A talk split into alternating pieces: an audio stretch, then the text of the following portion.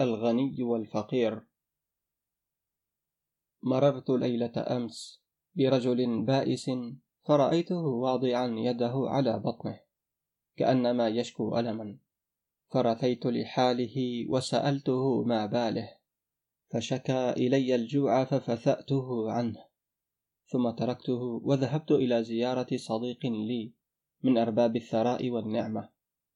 فأدهشني أني رأيته واضعا يده على بطنه وأنه يشكو من الألم ما يشكو ذلك البائس الفقير. فسألته عما به فشكى إلي البطنة فقلت يا للعجب لو أعطى الغني الفقير ما فضل عن حاجته من الطعام ما شكى واحد منهما سقما ولا ألما. لقد كان جديرا به أن يتناول من الطعام ما يشبع جوعته ويطفئ غلته ولكنه كان محبا لنفسه مغاليا بها فضم إلى مائدته ما اختلسه من صفحة الفقير فعاقبه الله على قسوته بالبطنة حتى لا يهنأ للظالم ظلمه ولا يطيب له عيشه. وهكذا يصدق المثل القائل بطنة الغني انتقام لجوع الفقير.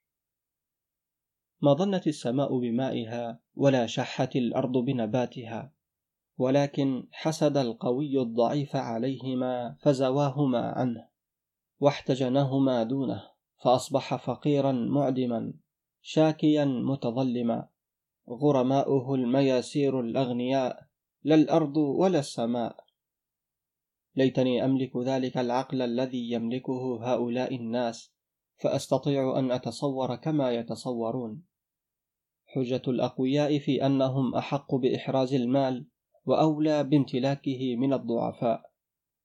إن كانت القوة حجتهم عليهم فلم لا يملكون بهذه الحجة سلب أرواحهم كما ملكوا سلب أموالهم؟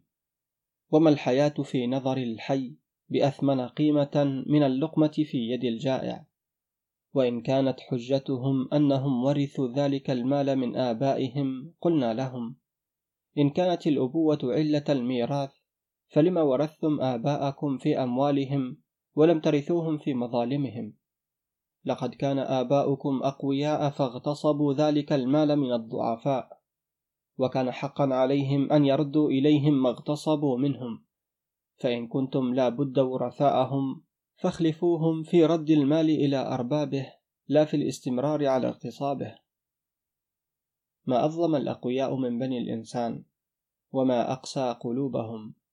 ينام أحدهم ملء جفنيه على فراشه الوثير ولا يقلقه في مضجعه أنه يسمع أنين جاره وهو يرعد بردا. ويجلس أمام مائدة حافلة بصنوف الطعام قديده وشوائه حلوة ومره ولا ينغص عليه شهوته. علمه أن بين أقربائه وذوي رحمه من تثب أحشاؤه شوقا إلى فتات تلك المائدة ويسيل لعابه تلهفا على فضلاتها. بل إن بينهم من لا تخالط الرحمة قلبه ولا يعقد الحياء لسانه. فيظل يسرد على مسمع الفقير أحاديث نعمته وربما استعان به على عد ما تشتمل عليه خزائنه من الذهب وصناديقه من الجوهر وغرفه من الفرش والرياش ليكسر قلبه وينغص عليه عيشه ويبغض إليه حياته. وكأنه في كل كلمة من كلماته وحركة من حركاته يقول له أنا سعيد لأني غني وأنت شقي لأنك فقير. أحسب لولا أن الأقوياء في حاجة إلى الضعفاء يستخدمونهم في مرافقهم وحاجاتهم كما يستخدمون أدوات منازلهم ويسخرونهم في مطالبهم كما يسخرون مراكبهم. ولولا أنهم يؤثرون الإبقاء عليهم ليمتعوا أنفسهم بمشاهدة عبوديتهم لهم وسجودهم بين أيديهم لم تصوا دماءهم كما اختلسوا أرزاقهم ولحرموهم الحياة كما حرموهم لذة العيش فيها. لا أستطيع أن أتصور أن الإنسان إنسان حتى أراه محسنا لأني لا أعتمد فضلا صحيحا بين الإنسان والحيوان إلا بالإحسان وإني أرى الناس ثلاثة. رجل يحسن إلى غيره ليتخذ إحسانه إليه سبيلا إلى الإحسان إلى نفسه. وهو المستبد الجبار الذي لا يفهم من الإحسان إلا أنه يستعبد الإنسان. ورجل يحسن إلى نفسه ولا يحسن إلى غيره. وهو الشره المتكالب الذي لو علم أن الدم السائل يستحيل إلى ذهب جامد لذبح في سبيله الناس جميعا. ورجل لا يحسن إلى نفسه ولا إلى غيره. وهو البخيل الأحمق. الذي يجيع بطنه ليشبع صندوقه.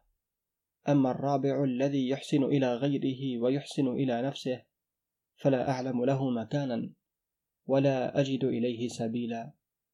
وأحسب أنه هو ذلك الذي كان يفتش عنه الفيلسوف اليوناني ديوجين الكلبي حينما سئل ما يصنع بمصباحه وكان يدور به في بياض النهار فقال أفتش عن إنسان